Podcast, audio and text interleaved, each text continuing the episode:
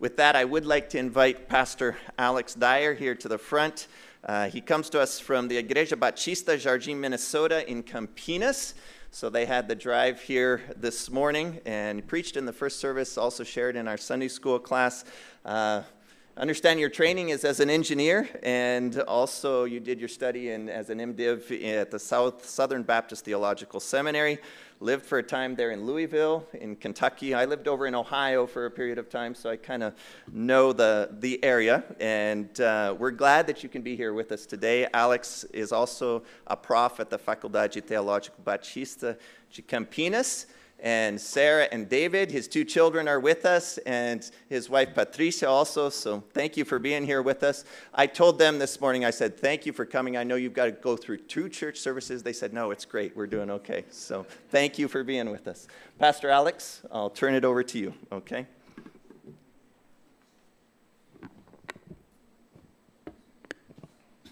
Good morning.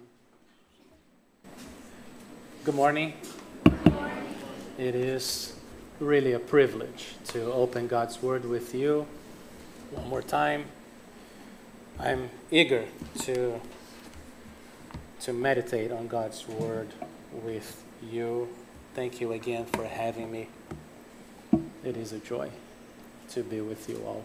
I would like to invite you to the book of Hebrews, chapter 1. Hebrews chapter 1. We, we will look at verses 1 to 4. Hebrews 1 1 to 4. We'll, we'll meditate together on the incomparable Christ. I read the text and we'll, we'll pray one more time.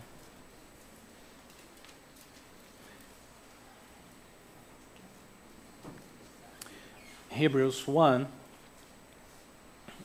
beginning verse 1. Long ago, and many times and in many ways, God spoke to our fathers by the prophets. But in these last days, He has spoken to us by His Son, whom He appointed, the heir of all things, through whom also He created the world. He is the radiance of the glory of God and the exact imprint of His nature, and He upholds the universe by the word of His power. After making purification for sins, he sat down at the right hand of the majesty on high, having become as much superior to angels as the name he has inherited is more excellent than theirs. Let's pray. Lord, we are before your holy word.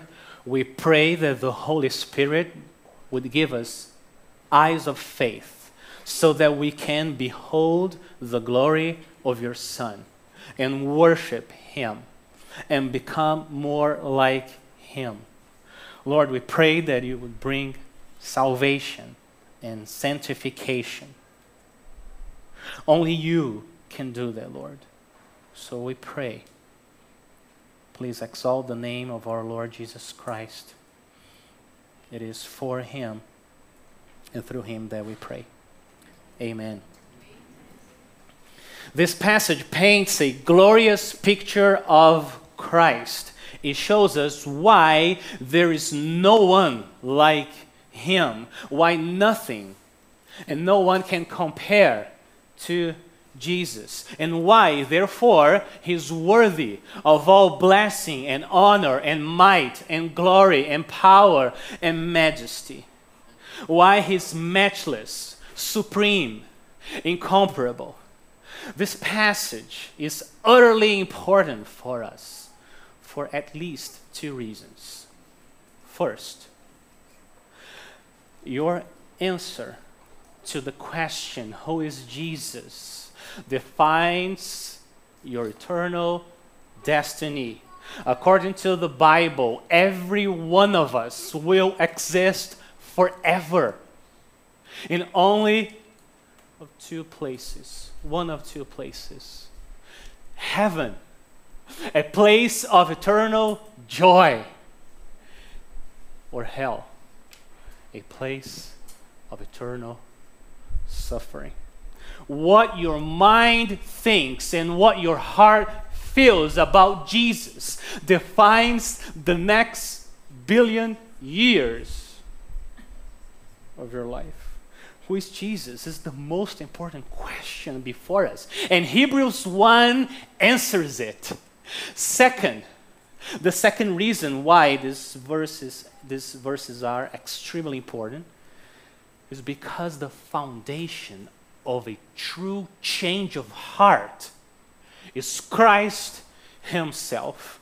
Let me read for you 2 Corinthians 3:18.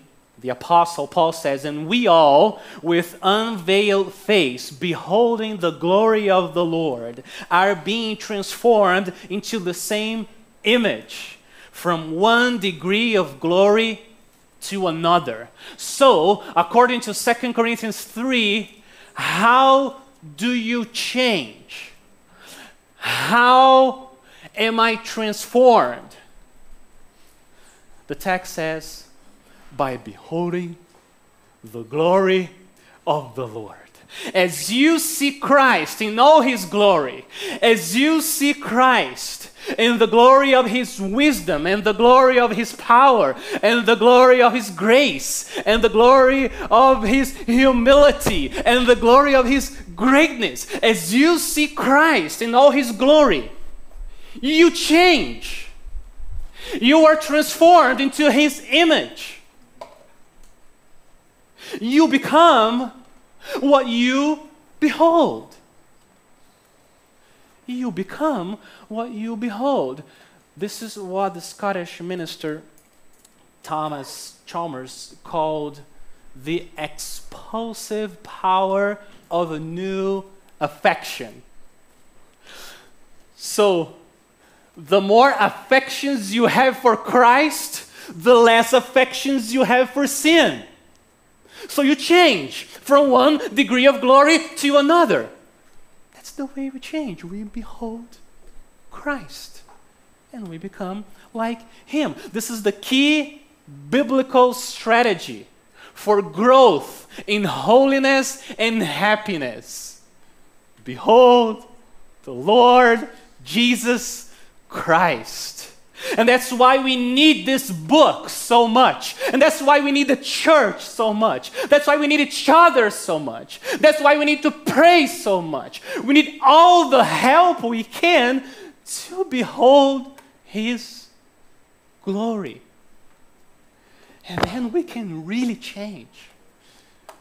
We can become more like Him, holy and happy. So, what I would like to do with you in the next minutes that we have together is to look at six aspects of the glory of God's Son in these four verses in Hebrews 1.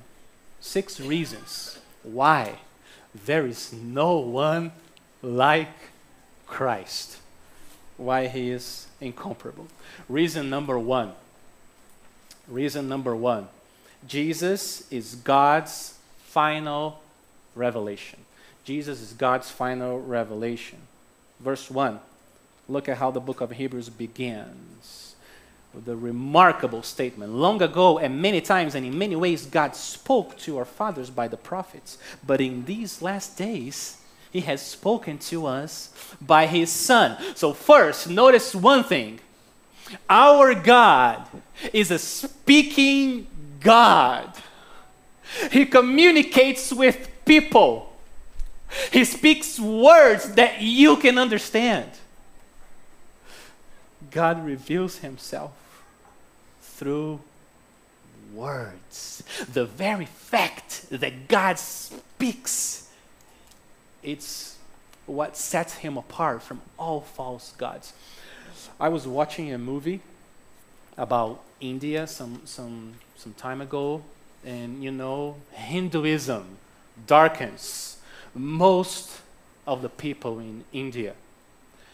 They have 330 million gods.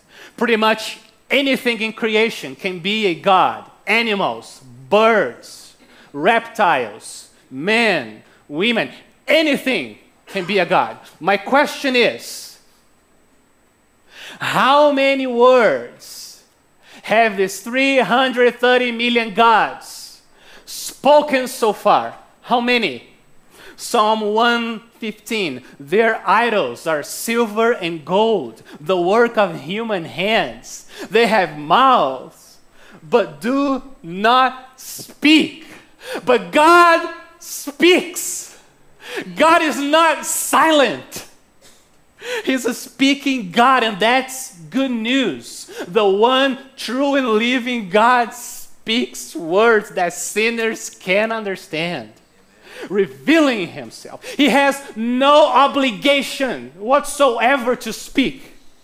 But there is this impulse in God, this divine impulse, and he wants to reveal himself. And he does it through words. How our gracious speaking God reveals himself to us by the prophets and by his son. But there is a contrast between the prophets and the Son. Look at verse 1. Long ago, and many times in many ways, God spoke to your fathers by the prophets. Long ago, many times, many ways. Verse 2. But in these last days, He has spoken to us by His Son. So the contrast between the prophets and God's Son is the contrast between the Old Testament and the New Testament. Old Testament long ago, New Testament these last days. The prophets announced God's promises. The Son fulfills God's promises. So, yes, the Old Testament is God's word to us, and it's precious. But the Old Testament points us to Christ. He's God's final revelation.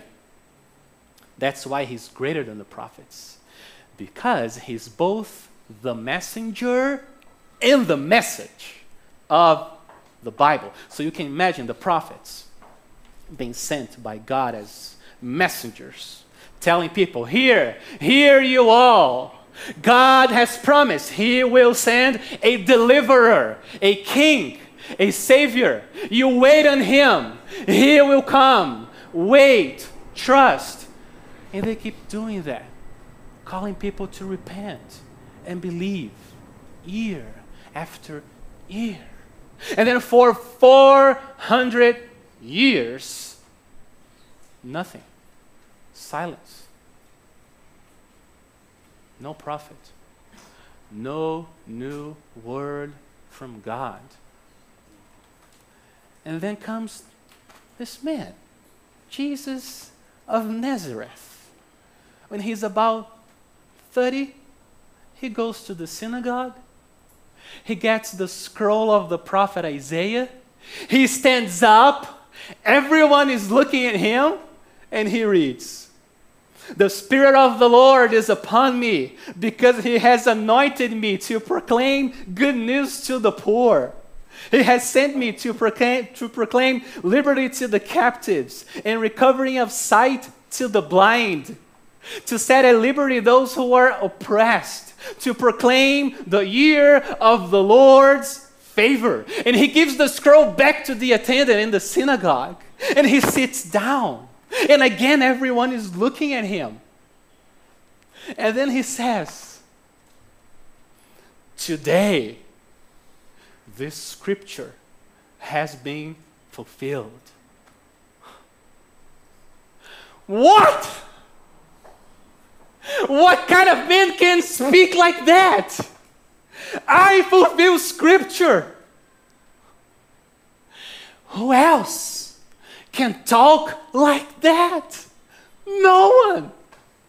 He's incomparable. He's matchless. He's God's Son. If Jesus is just a mere man, as many say, then then Jesus should be stoned. He should have been killed. But if he's God's son, he must be worshiped.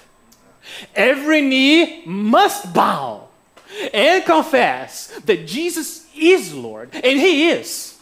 He is who he says he is. He is the King. We're not waiting, people of God, we're not waiting for more revelation. We're not. Jesus is God's final word. What we have to do now is to look at His word and see the glory of His Son. Relationship with God is now defined by our answer to the question Who is this man? Who is Jesus? I tell you that Oprah Winfrey is wrong.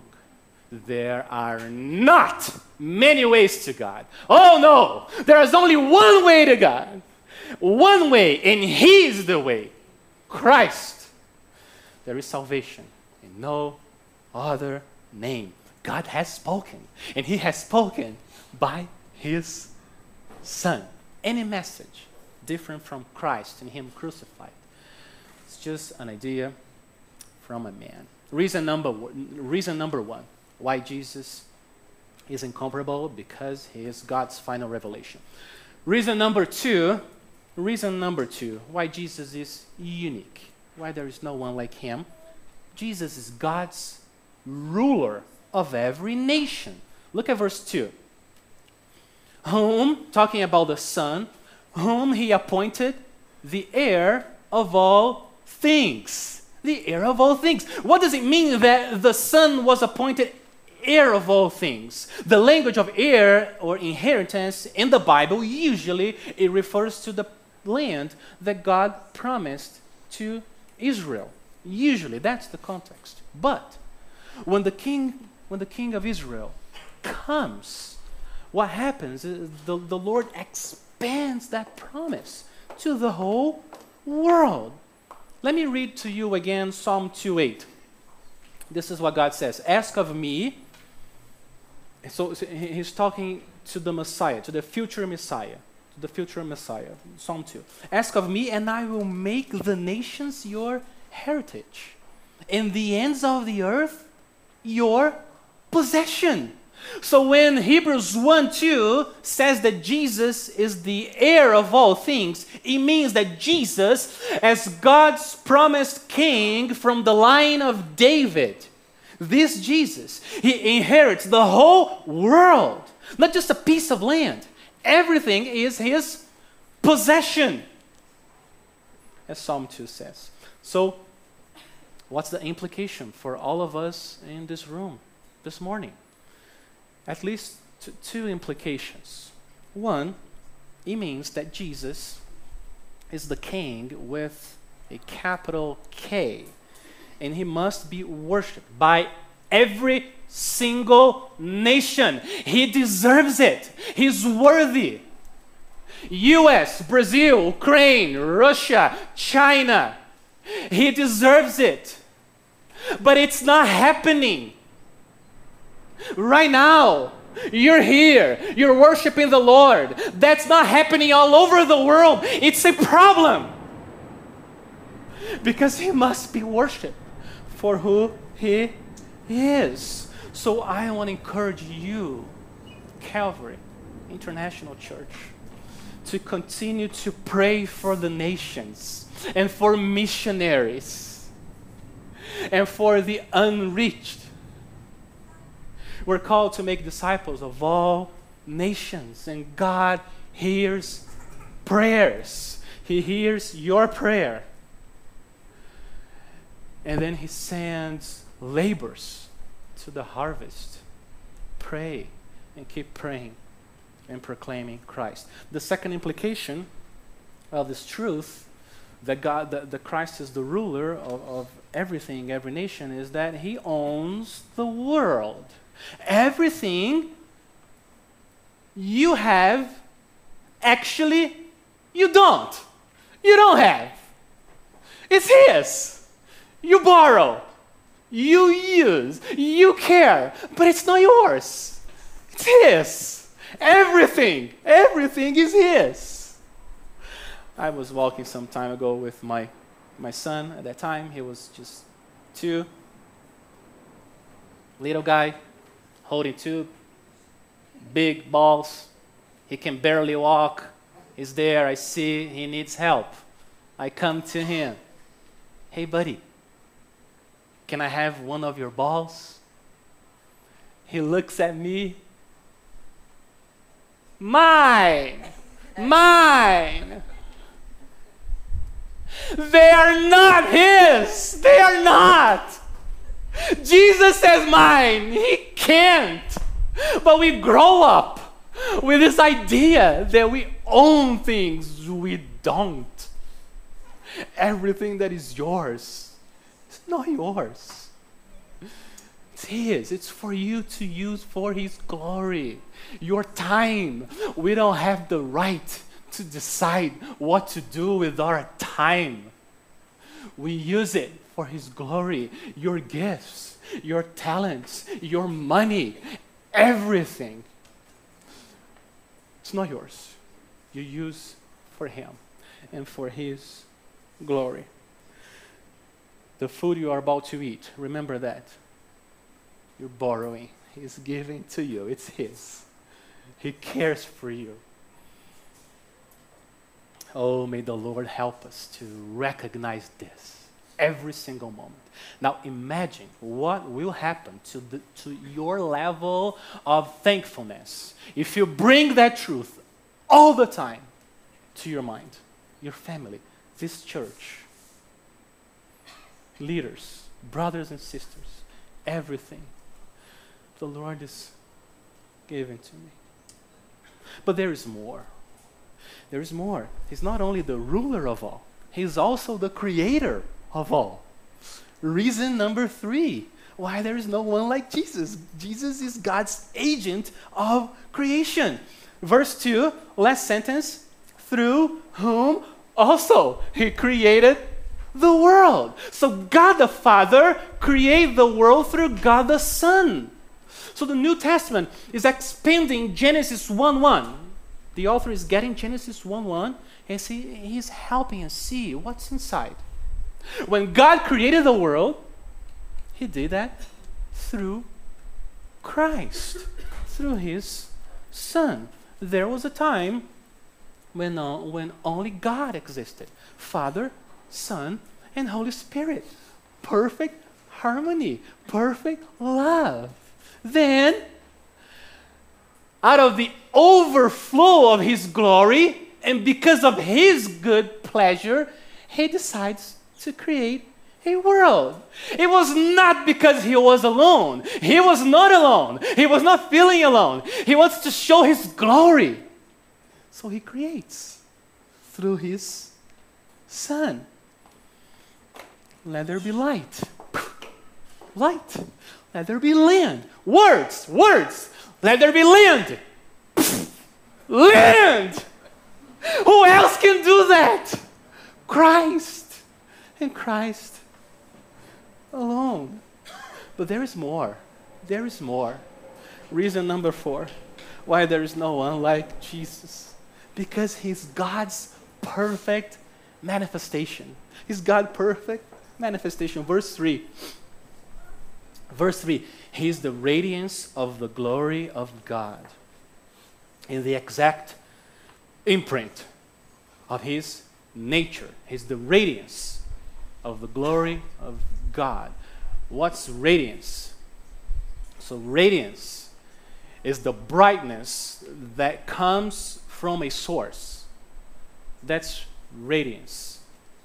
As the sunlight is the radiance that, that comes from the sun. So, just as we receive light, the light of the sun, through its rays, we receive God's glorious presence through Christ, through His Son. So every time we see Jesus, we're seeing God. We're seeing God Himself.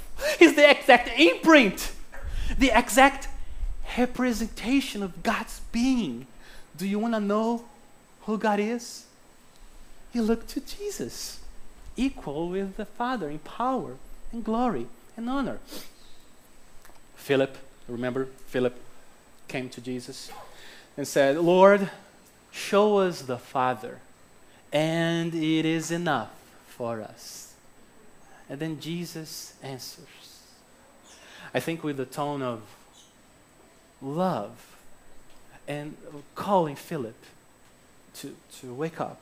Jesus says, Have I been with you so long, and you still do not know me, Philip? Whoever has seen me has seen the Father. Who can talk like that? Only Him. Only Christ. In the beginning was the Word, and the Word was with God, and the Word was God. And the Word became flesh and dwelt among us.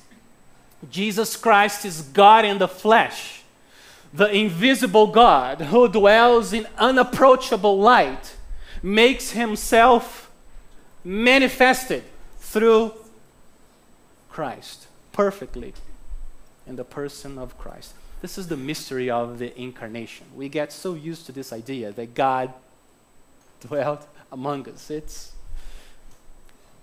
it's, it's, not, it's not normal. Infinite God in finite flesh to save us, to bring glory to God. The baby in the manger is the same one who created everything and everyone. And because of that, he deserves to be worshiped. God man coming from heaven, living a perfect life, and dying as a sacrifice for sinners. Do you trust him? Is he your only hope? He is our only hope. He is. So far, four reasons why Jesus is incomparable. Jesus is God's final revelation, God's ruler of every nation, God's agent of creation. He's God's perfect manifestation. But there is more. There is more. Reason number five Jesus is the one who sustains the universe. Verse 3, second part of verse 3 and he upholds the universe by the word of his power. The Son of God sustains what he creates. He gives to all mankind life and breath and everything.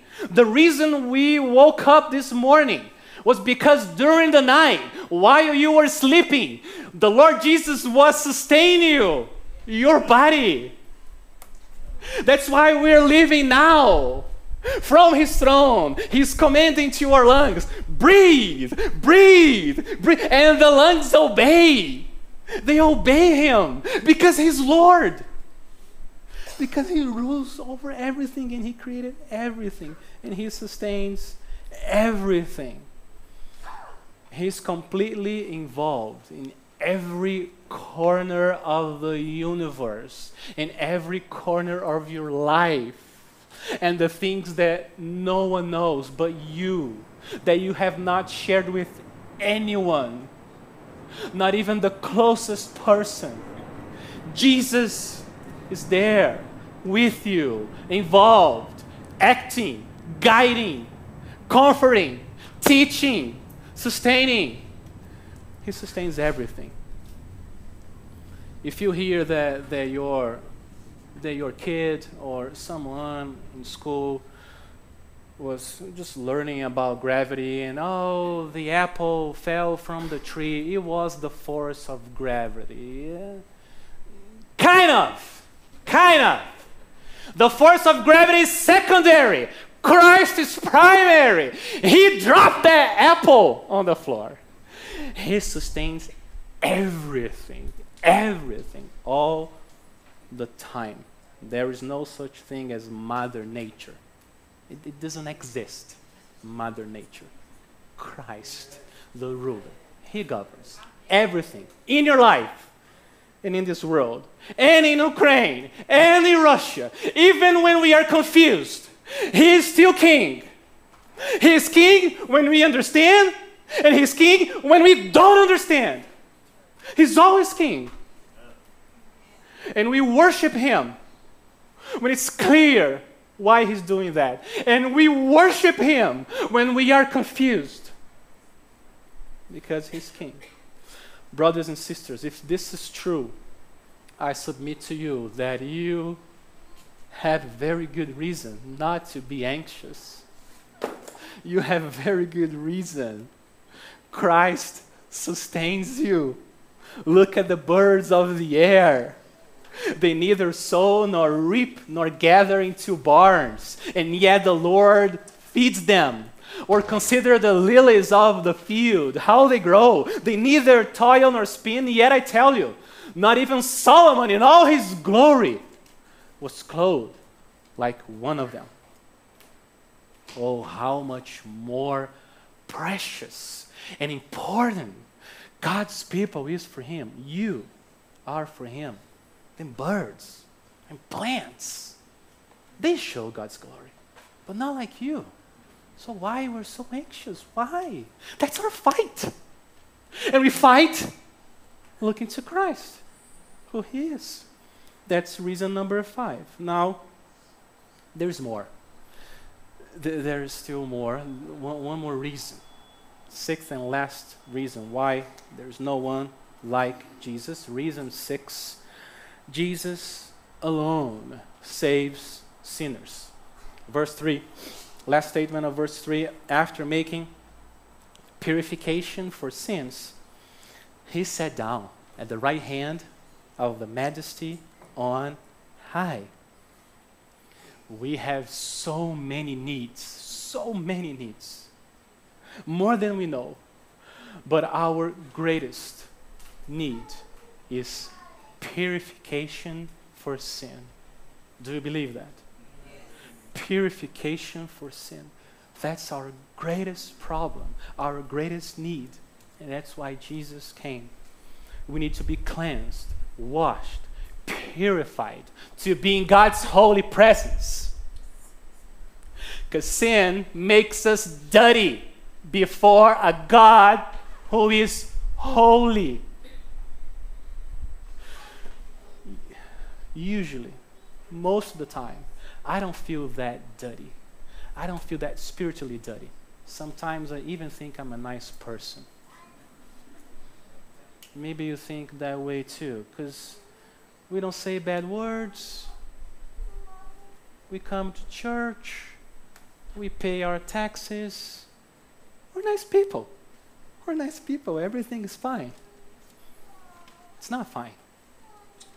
It's not fine for a God who is holy, for a God who is so pure that his eyes cannot contemplate evil. So it's not fine because he sees the heart, selfishness, pride, anger, envy, grumbling, lust, unbelief, doing the right thing with the wrong motive. God sees it all. It's not enough. That way works, it doesn't work with a holy God. You need a holy Savior to be His presence. The sins of our heart are huge offense to a God that is holy. Jesus said, and he was preaching the Sermon on on the mountain, the, the Sermon on the Mount, uh, great sermon. He said, You have heard that it was said to those of old, You shall not murder, and whoever murders will be liable to judgment. But I say to you that everyone who is angry with his brother will be liable to judgment. Just, just anger. Whoever insults his brother will be liable to the council, and whoever says, You fool, will be liable to the hell of fire. That's serious for a holy God. Have you ever been angry with someone? Have you? Have you ever been angry with your kids or with your spouse or with a, a brother and sister? Have ever been angry with someone at work this is how holy God is. One, one, small anger in your heart is enough to send all of us to what Jesus calls a hell of fire. That's how holy God is, and that's how holy Christ is. Because he never sinned and he came for sinners to fulfill what we can't. He was never sinfully angry. This is good news. Look at verse 3. Christ made made purification for sins. And what was necessary? God the Father crushing God the Son on that awful cross. The ruler, creator, sustainer, and savior, Jesus Christ, bearing the punishment that we deserve for our uncleanness. Christ's perfect life and his death is enough. It is enough for our countless sins against God. So when you trust him, you become, you, you, need, you need to believe that. When you trust Christ, you become as pure as Christ in God's eyes, in his judgment. I remember their sins no more. That was his promise in the new covenant. But look at verse 3. That's why Christ sat down. That, that's why Christ sat down. After making purification for sins, he sat down at the right hand of the majesty on high. Why did he sit down? Why? Because it is done. It is finished. So he sits down. There's nothing else he needs to do to pay for our sins, to purify us with our dirty hearts. Nothing else. It's finished. God accepted his sacrifice, exalted him to the highest position in the universe, at the right hand of the majesty on high, because of his life and death and resurrection. Jesus received the name that is above all names. Over, uh, look, at verse 4. Um, look at verse 4. Having become as much superior to angels as the name he has inherited is more excellent than theirs. So you become what you behold. You become what you behold. And in this book, there are countless glories of Christ for you to behold and be changed and be transformed. More holiness, more happiness, more piety, more love, more joy, more peace, more goodness more self control. As you behold Christ in all his glory, you become more like him. Beholding him in all his majesty and greatness and beauty is what sustains you in this difficult and fleeting life. So look to Christ. Behold him. I close commending Jesus Christ to you. There's no one like him. Really. He's God's final revelation. He's God's ruler of every nation. He's God's agent of creation. He's God's perfect manifestation. He's God's appointed sustainer and savior. He's incomparable. There's no one like him. So trust him and love him and worship Him. He's worthy. Let's pray. Lord, we come before you and we recognize that because of our sinfulness, we can see so little of your Son's glory. So little. Help us, Lord, to behold Christ expand our vision of who He is. And I pray that you change us in one degree of glory to another so that we can bring glory to your name. We pray in the name of our Lord Jesus Christ. Amen.